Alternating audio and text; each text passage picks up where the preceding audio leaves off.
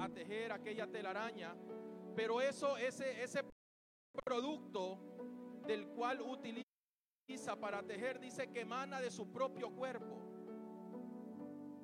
Y dice que cuando ya finaliza de tejer, dice que comienza a depositar huevitos como incubadoras. También dice que lo utilizan para que su, eh, para que su alimento se enrede en aquel tejido y ellos puedan alimentarse. Pero de repente nos damos cuenta que aparece aquella dama de casa con la escoba o con el escobillón y limpia ese tejido. Y así muchas veces hay hombres, hay mujeres que se, se afanan durante mucho tiempo de su vida para tratar de llenar sus expectativas. Pero de repente algo, digan conmigo, algo sucede. Algo sucede en nuestras vidas que lo que estábamos construyendo comienza a dañarse. Algo por el cual le dedicamos tiempo, dinero, muchas veces sacrificamos eh, la, la armonía en el hogar por trabajar con afán en esa situación, de repente lo vemos que se está deteriorando. Y es por eso que el Señor enfatiza fuertemente en el, Lucas, en el libro de Lucas 10, cuando habla que visitó a Marta y a María. Dice que la, sabiduría de Marta, la decisión que toma es de sentarse a los pies del Señor. Pero Marta sale corriendo a afanarse por hacer sin números de actividades para agradarle al Señor. Y como María se estaba deleitando en la palabra, no había nada que le interrumpa ni la distraiga. Pero Marta no terminaba de hacer una cosa y comenzaba a hacer otra. Marta no terminaba de construir algo y comenzaba a elaborar otra cosa. ¿Y cuántos de los que estamos aquí nos sentimos identificados muchas veces con esa actividad? A veces vivimos una vida tan afanada de tratando de construir tantas cosas para que nada nos haga falta. Pero estamos perdiendo lo más esencial, que es estar atento a la palabra de Dios. Que es de estar atento a la voz de Dios. Y los afanes de la vida lo que produce es que nos distraigamos es que nos desenfoquemos del objetivo que ya el Señor trazó para nuestras vidas. El Señor desde el principio establece la familia y en la familia dispensa diversos roles, los cuales hay que ejercerlo con responsabilidad. Y es ahí donde vemos la responsabilidad del trabajo, la responsabilidad de, cuidar a las esposas o viceversa, la responsabilidad de cuidar a los hijos, la responsabilidad del ministerio. Pero como hay tanto afán en la vida del hombre, no termina de cumplir ninguna de aquellas actividades. Y de repente Marta llega a la conclusión de hacerle como un reclamo al Señor. Señor, pero mírame a mí que estoy cansada y en todas las actividades, más Marta no está haciendo nada. Y el Señor que le responde, mayor provecho, mayor provecho es lo que está haciendo María que tus afanes. ¿Y cuántas veces el Señor no nos ha exhortado? Y por favor no me dejen solo porque yo creo que estoy hablando con, con personas que necesitamos constantemente de la gracia y el favor de Dios. Donde hay problemas que a veces se salen de nuestras manos. Y el problema está cuando queremos correr a tratar de solucionar la prueba que se ha presentado en nuestras propias fuerzas. El problema está es cuando lo hacemos a un lado a Dios el problema está cuando creemos que mayor provecho hay en trabajar que en estar en comunión con Dios. Salmos 1.3 dice que hemos sido plantados junto a corrientes de agua. Si ese arroyo estuviera seco, no hay nada que sustente el árbol. Por más que el árbol haga esfuerzos para brotar esas ramas, para que de las ramas broten las hojas y que de las ramas también broten aquellos frutos, para nada servirá el esfuerzo. Será un árbol estéril más que está desconectado de la fuente de vida.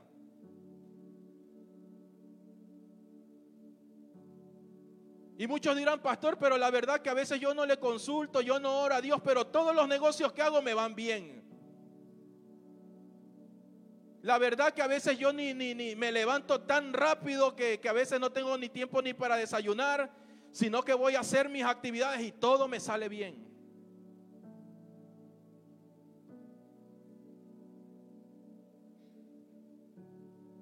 Y yo creo que es un tema que lo tenemos claro todos. Para que las cosas salgan bien, se necesita de disciplina, de convicción. Pero para estar bien con Dios, se necesita de comunión, se necesita de integridad. Se necesita reconocer que Él es la fuente que Él es la vida que nutre, que Él es el alimento que sacia. ¿O cuántas personas usted conoce que tienen mucho dinero, pero con un corazón tan faltante del amor de Dios? Personas que materialmente no les hace falta nada. Es más, hasta tienen para lanzar el dinero pero cada una de esas actividades la realizan tratando de llenar el faltante que hay en el corazón.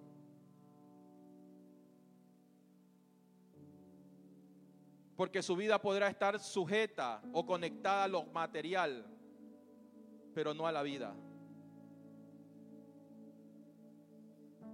Padres de familias que son responsables cubriendo todas las, las necesidades, digámoslo así, dentro del hogar pero no saciando esa relación con los hijos. No atendiendo a las esposas, no siendo detallista la esposa con el esposo, porque todo lo concentran en lo material, en lo que el hombre puede hacer, pero no en lo que Dios puede hacer a través del hombre, no en lo que Dios puede hacer en la vida del hombre. Y mire lo que dice el rey Salomón. Eclesiastés 2.11. Miré yo luego todas las obras que había hecho mis manos y el trabajo que tomé para hacerlas. Y he aquí, todo era vanidad y aflicción de espíritu y sin provecho debajo del sol. Si nosotros leemos todo Eclesiastés 2 desde el 1 al 11, nos damos cuenta que Salomón lo único que está haciendo es exaltando las obras de sus manos. Pero de repente se encuentra, se encuentra confrontado que todo lo que él había hecho con sus manos era vanidad de la vida. Tarde que temprano se iba a deteriorar. Y muchas veces nosotros queremos ser como Salomón. No sé si alguien ha dicho por ahí hace muchos años, yo quiero tener el espíritu de Salomón porque ese hombre tenía sabiduría. Sabiduría para gobernar algo, pero no para gobernarse él mismo. Efesios dice que Jesucristo es sabiduría y poder de Dios. Y todo aquel que está falto de sabiduría y conocimiento se lo pidamos a Él porque Él lo dará sin reproche. La sabiduría no es algo que yo tengo que alcanzar. La sabiduría es algo que debo de entender que se está ejercitando dentro de mí.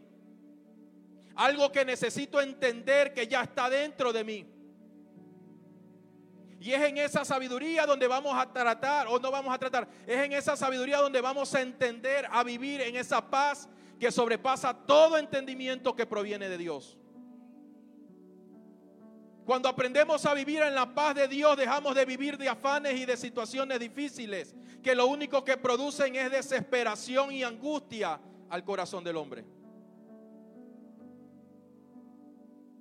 Hay muchas personas que han llegado al punto de, de, atentar en contra de su propia vida porque ya no saben qué más hacer con una vida desordenada que llevaban. Porque una de las cosas que produce el afán es error.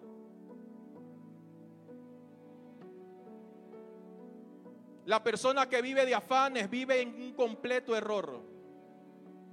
Y es por eso que la palabra no produce entendimiento ni transformación en sus vidas.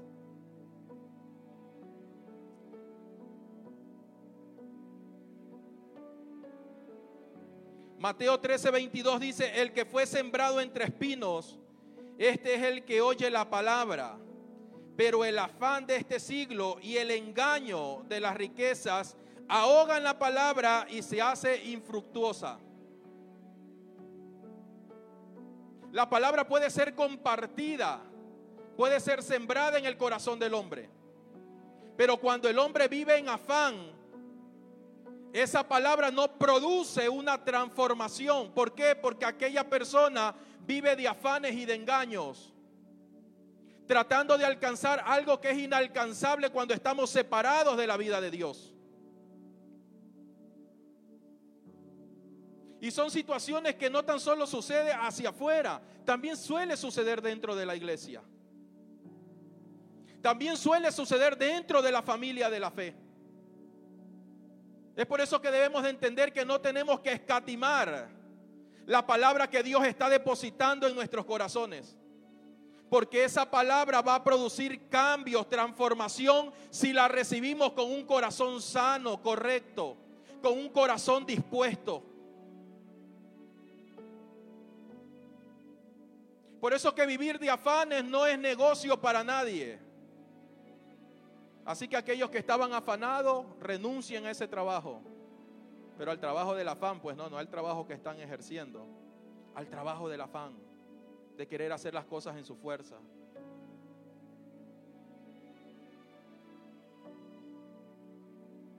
Porque no va a traer provecho para nada.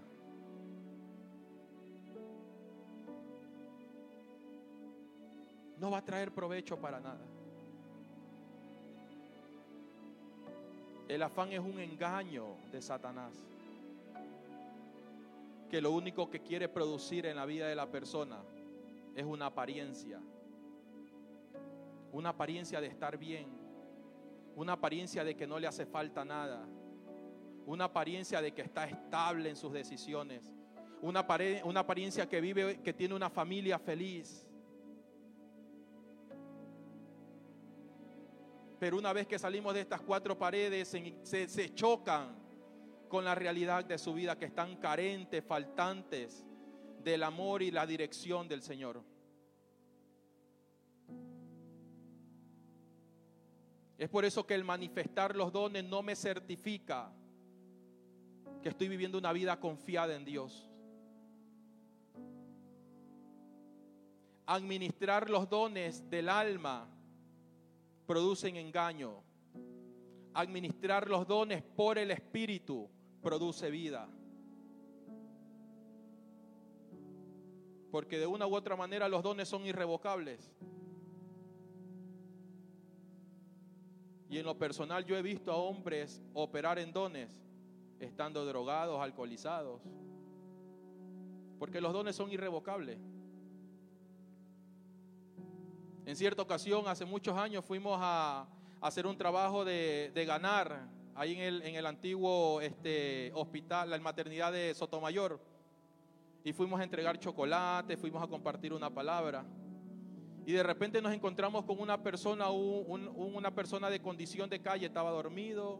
Y de repente nosotros lo levantamos para darle un chocolate, un pancito y compartirle una palabra. Nosotros teníamos poco tiempo, qué sé yo, tenía como un año, año y medio. Y yo estaba en el, en el área de, de, ganar, el primer nivel de, de, la escalera del éxito que se le, se, le, se le conoce. Y nosotros íbamos con toda la fe a quererlo evangelizar. ¿Y sabe lo que pasó? terminamos evangelizados nosotros, porque ese hombre era una Biblia, se conocía todos los textos bíblicos y comenzó a hablar palabra de ciencia y, un, y nosotros nos quedamos pegados en la pared. Pero era un hombre que estaba drogado y alcoholizado.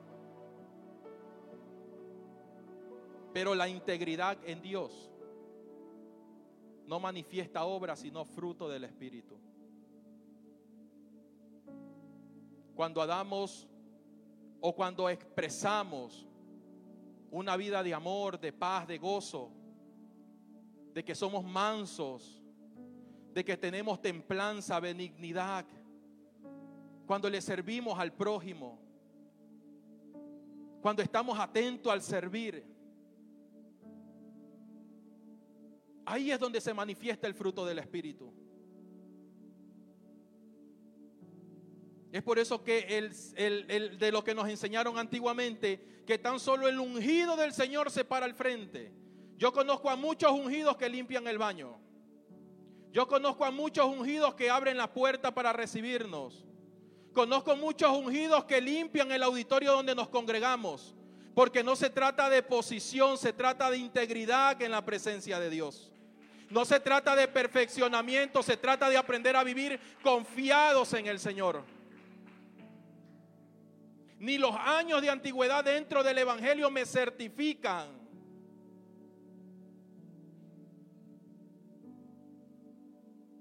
Sino la manifestación de esta nueva vida en Cristo Jesús.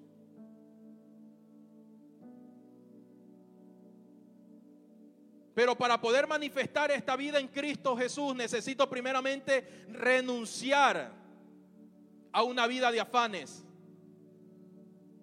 a una vida donde querer cumplir tan solo con nuestra voluntad propia.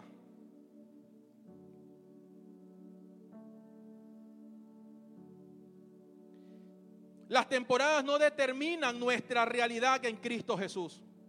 Las circunstancias que vivimos el día a día no, no determina quién yo soy en el Señor. Lo que me certifica quién yo soy es cuando se manifiesta el fruto. La palabra del Señor dice, y por su fruto lo conoceréis. No el fruto de las personas que traes a este lugar, el fruto de la vida que estás manifestando. El fruto de la vida que estamos expresando. Cuando entendemos a valorar, a honrar, a respetar la gracia que Dios ha dispensado en su cuerpo.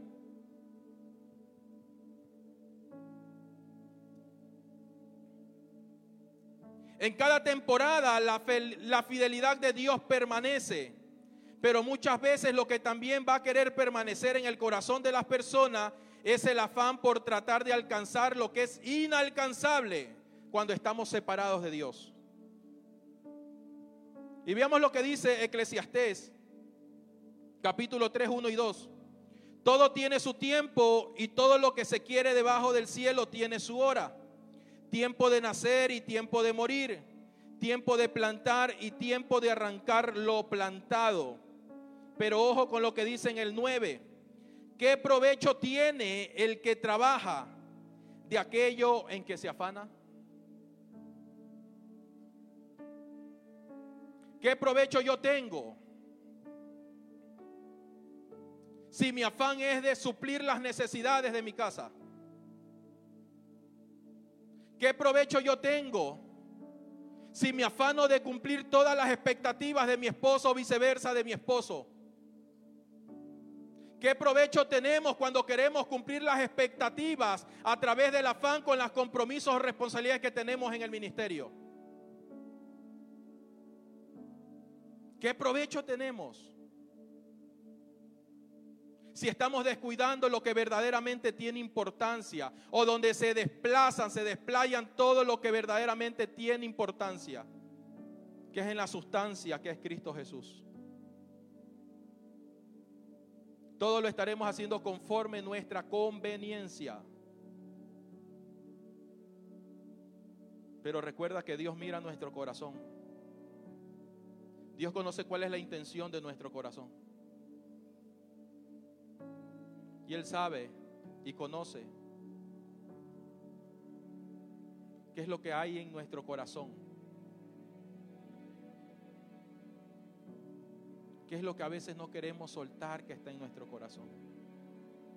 ¿Qué es lo que está produciendo afanes en nuestras vidas? ¿Qué es lo que nos deja, no nos deja estar tranquilos? Que, que siempre hay esa, esa desesperación, esa incertidumbre. ¿De qué será el día de mañana? ¿Qué sucederá el día de mañana? En cada área de nuestras vidas, en cada etapa, en cada tiempo de nuestras vidas, Dios tiene el control de todo.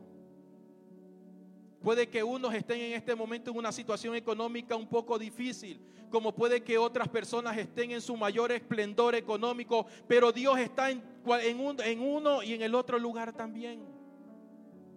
Dios está tanto en un lugar como en el otro. Para enseñarnos que aprendamos a vivir confiados en Él. Porque de nada sirve lo que estemos haciendo tanto en un lugar como el otro si el corazón va a estar lleno de afanes. Y es ahí donde el Señor nos quiere centrar. Es ahí donde el Señor nos quiere hacer aterrizar. Que no importa la temporada que estemos pasando, sino que aprendamos a vivir confiados en Él. Que aprendamos a vivir seguros en Él. Que aprendamos a decir, como dijo Pablo, Señor, he aprendido a adorarte, a gozarme tanto en la abundancia como en la escasez. He aprendido a gozarme cuando hay bastante como cuando hay también, Señor, ahí limitado. Porque mis recursos no provienen en lo que yo pueda hacer o en lo que me puedan dar, sino en lo que ya he recibido de ti. Dice que Él nos ha dado la vida de su Hijo y en Él todas las cosas. En Él todas las cosas. Ya no tomemos una postura de afanarnos a hacer algo como para agradarle a, alguien, sino que aprendamos a sentarnos, a escuchar la palabra, a meditar en el Señor. Todo lo que proviene de Él, todo enriquece y no añade tristeza. Todo lo que proviene de Él enriquece el vivir en paz enriquece. El vivir confiados en el Señor enriquece. El aprender a depender de Él enriquece. El vivir afanado entristece. Te llena de problemas, de angustia, de enfermedad. Te llena de desesperación. Tu estado emocional comienza a, a colapsar. Tu estado físico comienza a deteriorarse hay personas con 30, 35 años, hermano, y que le duele, pero todo el cuerpo. Y no miren a los de 30, por favor.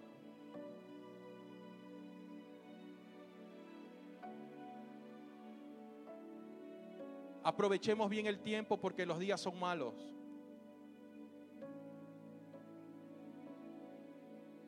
Los de 39 dicen.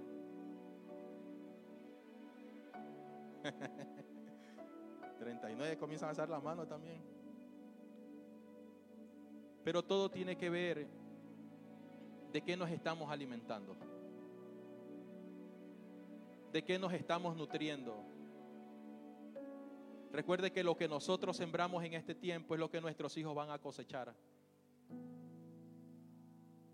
Recuerde que los principios, los valores, la semilla que están depositando en este tiempo en sus hijos son los que ellos van a cosechar en los próximos años. Y aunque se escuche como un cliché evangélico, pero es la realidad. Ya cuando los hijos comienzan a coger cuerpo, comienzan ya su mayoría de edad, y los padres a veces queremos corregir lo que años atrás depositamos en ellos.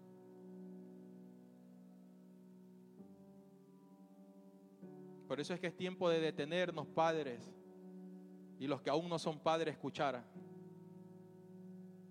que de nada sirve formar a nuestros hijos con una buena educación si no están siendo fundamentados en Cristo Jesús.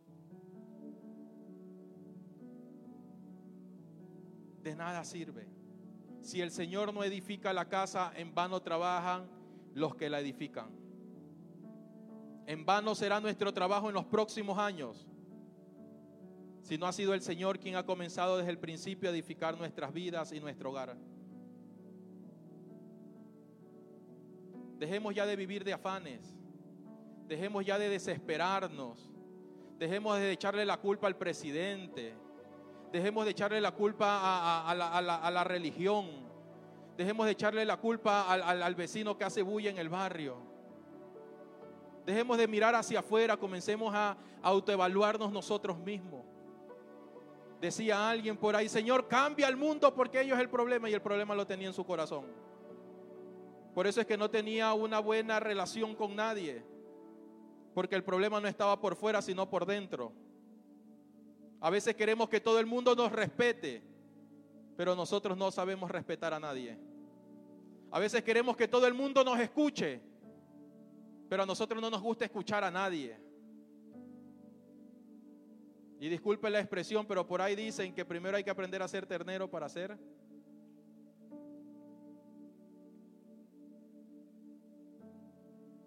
Porque se nos hace más fácil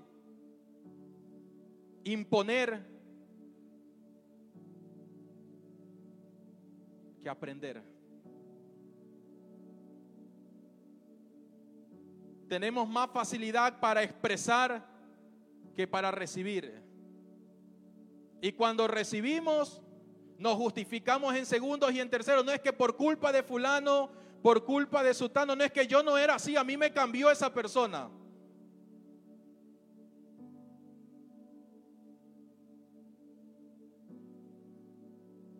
Y cuando se presenta una situación difícil, lo primero que tenemos que hacer es asumir cuál fue nuestro error, en qué nos equivocamos, ¿Qué fue lo que produjo ese problema? Pero como andaba afanado hacia arriba, hacia abajo, de aquí para allá, decía alguien por ahí como rueda suelta, a veces no nos damos cuenta qué es lo que está pasando a nuestro alrededor. ¿Cuál es el daño que estamos provocando a los que están a nuestro alrededor? Y cuando ya no podemos más, cuando ya vemos que ya lo que teníamos gobernado nos pasó a gobernar, Ahí es cuando decimos, Señor, ahí es cuando aplicamos la, de, la, del, salmista de a mí. ¿De dónde vendrá mi socorro? Pero mientras tanto el Señor no se cansa de tocar la puerta de nuestro corazón y traer orden a nuestras vidas, traer orden al matrimonio, traer orden a la formación de los hijos, traer orden a los negocios que hemos emprendido, traer orden a nuestra vida integral. Porque Dios es un Dios de orden. De nada sirve que nosotros le, prometamos todo al Señor. Si aún la obra del Espíritu no ha comenzado en el corazón de la persona. Si aún no le permitimos al Señor entrar a nuestro corazón. Porque vuelvo y repito, a veces se nos hace fácil hablar y querer enseñar. Señor, yo voy a hacer por esto, esto por ti, yo voy a dejar esto por ti, pero no ha comenzado aún la obra del Espíritu en el corazón de la persona. Y la palabra nos enseña, no, no prometas lo que no vas a cumplir. Porque no se trata del yo, se trata de Él en mí. Se trata de la obra del Señor en mi corazón. Se trata de la obra del Señor en mi familia. La ley del Espíritu de vida operando en el corazón del hombre. Porque yo no cambio porque yo decidí cambiar. Tiene que haber una intervención del Espíritu en el corazón del hombre para que este hombre tome la determinación de decir, Señor, hasta aquí. Por si acaso nos querramos gloriar y decir, no es que yo cambié por mí, porque yo tuve fuerza de voluntad. No es que yo antes era un afanado, pero ahora no, ahora soy una persona que confío en el Señor. Como dice el dicho, las palabras se las lleva el viento. Porque Dios prueba lo que hay en el corazón. Dios sabe lo que hay en el corazón. Y hoy Dios quiere comenzar lo que a veces le impedimos por el afán que llevamos. Hoy el Señor quiere obrar en esas áreas de nuestras vidas y me incluyo. Para que después no digan, no, que el pastor se cree perfecto. No, yo me incluyo porque soy el primero. Soy el primero. Un hombre que tiene a veces toma malas decisiones, un hombre que tiene error, que tiene debilidades. Un hombre que a veces no le gusta escuchar. Mi esposa me decía, no vayas a jugar pelota. Pero le dije, no, yo quiero jugar pelota con los muchachos. Y me fui el viernes a jugar pelota con los muchachos. No, mentira, ya se me da permiso.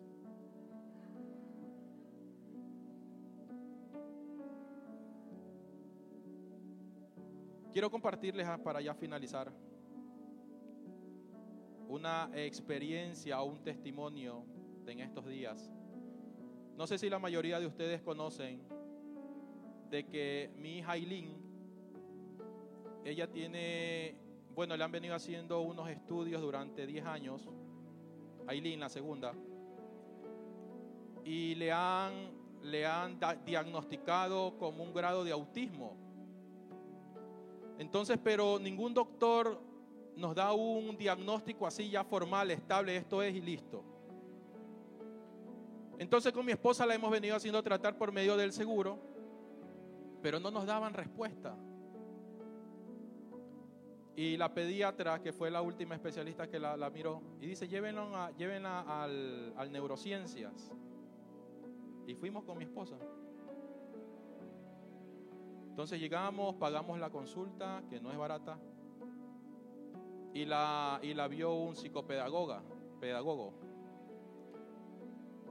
Y bueno, y le dice, bueno, este, más o menos tenemos unos indicios de unos rasgos, dice, pero hay que mandarle a hacer una serie de estudios. Y nos entrega la orden. Entonces nosotros dijimos, bueno, un, un valor considerable, ¿no? Pero cuando vimos ya eh, la cantidad, dije, híjole, nos pusimos a pensar con mi esposo, una cantidad muy fuerte, son cinco exámenes. Entonces yo le digo, bueno, amor, no nos vamos a preocupar, no nos vamos a afanar, a desesperar. Confiemos en Dios porque ahí es donde el Señor comienza a pesar esa palabra que predicamos cuando nos toca vivirla. Y yo le decía, bueno, nos va a tocar eh, limitarnos en ciertas cosas de la casa para poder, este, poder cubrir este alto valor. Y nos fuimos ya, nos regresamos a la casa y todo. A mi esposa le tocaba ir eh, a su trabajo por la tarde. Y ella dice, amor, me dice, voy a preguntarle a los dueños de la, de la unidad médica si por medio de mi trabajo me pueden hacer una derivación. Entonces ella presentó el caso y todo. Entonces ella, eh, en esa parte es un poquito así, se, se, preocupa mucho más y me dice, pero ¿por qué no te preocupas? Es que he aprendido a confiar en Dios. Pero entiéndeme, sí te entiendo, pero he aprendido a confiar en Dios. No me puedo desesperar como te desesperas tú porque he aprendido a confiar en Dios. Y el día de ayer, no, perdón, el viernes que la voy a ver al trabajo, me dice, amor, ¿sí sabes lo que pasó? Le digo, ¿qué? Es que el día anterior que yo hablé con mis jefes y le dije si me podían ayudar con la derivación para que de aquí me salga, me dice, dice que eso ha provocado algo en sus corazones. Y ojo, ellos no son cristianos. Y dice que cuando él termina ya la, jornada, pide una reunión general de todos los accionistas.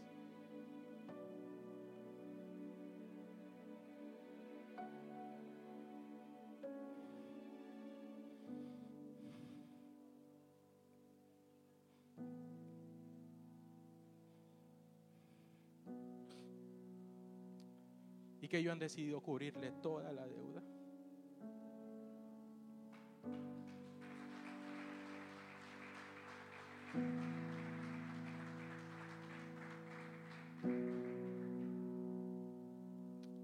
Y yo le decía a mi esposa, si ves que de nada nos sirve afanarnos, porque Dios tiene el control de todo.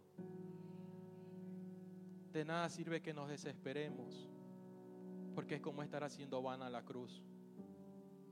Lo espiritual es mucho más real de lo que nosotros podemos ver. Y Dios conoce la intención de nuestro corazón. Y es por eso que esta semana el Señor me hablaba muy fuerte sobre el afán. Y el Espíritu me está hablando muy fuerte. De que hay personas que vienen lidiando. Personas que vienen afrontando esta situación. Problemas que se han presentado en sus vidas y que ya lo ven como perdido, como que ya no hay esperanza. Que ven el camino cada vez más fuerte. Que ven el camino cada vez mucho más pesado. Pero hoy te vengo a decir de parte de Dios que Él conoce tu corazón y que Dios necesita obrar en esa área que muchas veces nos resistimos a que Él obre. A obrar en aquella área que a veces decimos no es que nadie más me puede ayudar. Pero Dios siempre está tocando la puerta de ese corazón para decirte que ahí está Él. Que Él no te deja ni te desampara. Que Él siempre está ahí contigo, levantándote cuando tus, tus piernas ya no pueden estar sobre sus pies levantándote cuando ya no puedes más, cuando ya no puedes resistir. Ahí está el Señor, ahí está Él, ahí está fortaleciéndote, ahí está renovándote, recibiendo tus cargas, recibiendo tus afanes, diciéndote tú puedes, mira el objetivo, mira el blanco, prosigue a la meta al supremo llamamiento que es en Cristo Jesús. No te detengas en el camino, no pierdas las esperanzas porque Él está contigo, Él está contigo, Él está contigo. Él nunca te ha desamparado, Él nunca te abandonará, Él está contigo. Él está contigo.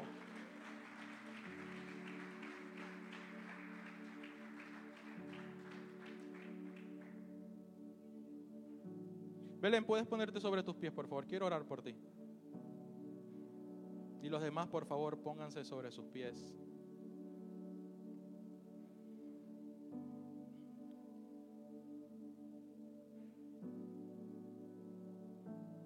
El cansancio, la fatiga, las cargas, las cuales ya no has soportado más, las cuales se te estaban haciendo ya como un imposible producto de un corazón lastimado, producto de un corazón herido, producto de rechazos, producto de abandonos. Y cada una de estas etapas de tu vida se han venido acumulando. Y ha llegado un punto de quiebre donde ya no has sabido qué más hacer con tu vida, de dejar todo abandonado, de dejar todo a la deriva, de decir, Señor, aunque no soy una persona que estoy ahí constante, pero ya no puedo más con esto. Levanta tus manos, por favor. Padre amado, Señor, oramos por la vida de Belén, Padre. Padre, que aún el estar en este lugar no, era, no estaba en sus planes, porque hay a veces cosas que se se, pasan por delante, se cruzan por delante, Dios. Que aún antes de venir a este lugar, Señor, hubieron problemas, discusiones,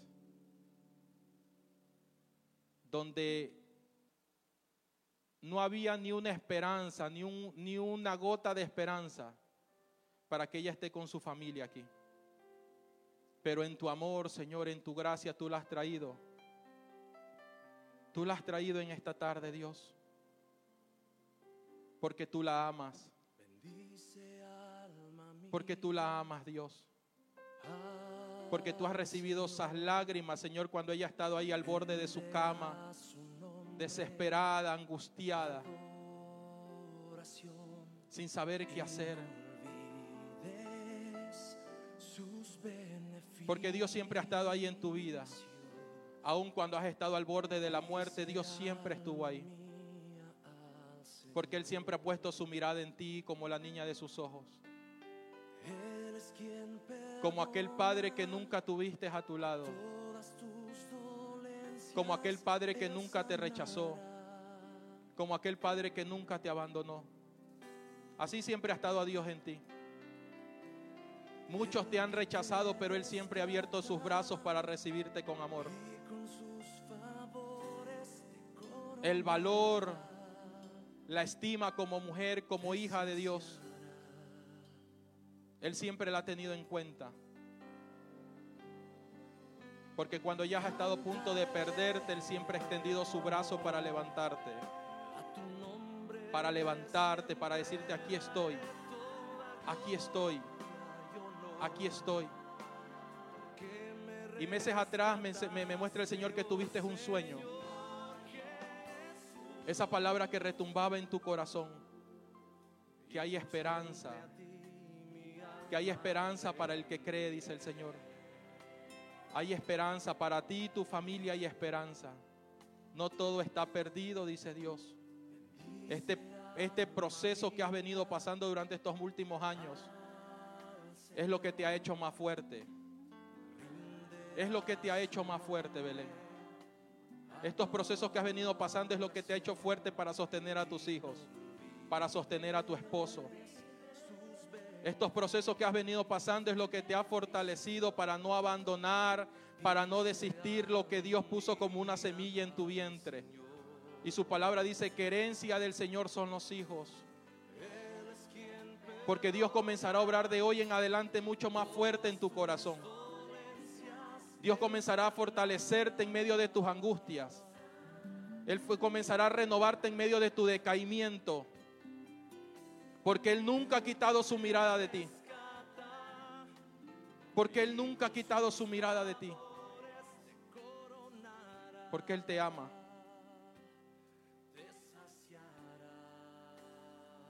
Y la experiencia que tuviste con Dios hace muchos años atrás él comenzará a irla perfeccionando de hoy en adelante. Que aun cuando no quieras recibir nada de Dios, Él pondrá ese sentir fuerte en tu corazón. Que no te podrás negar a experimentar de su amor. Día a día será una experiencia nueva en Dios. Día a día verás ese cambio, esa transformación en tu vida. Y día a día verás ese respaldo de Dios donde no te hará falta nada, ni a ti, ni a tus hijos, ni a tu familia porque Dios comienza a hacer su obra perfecta en ti. Dios comienza a restituir, a renovar, Dios comienza a transformar lo que aún en ti habías creído que ya no había esperanza. Lo que, hay en, lo que aún en ti creías que ya no había fuerzas, esperanza para continuar. Amor, dale un abrazo por favor a, Padre amado, gracias Señor. Espíritu Santo de Dios. Ahí despedimos a todos nuestros amigos de Facebook que se han conectado. Que la gracia y el favor multipliquen sus vidas.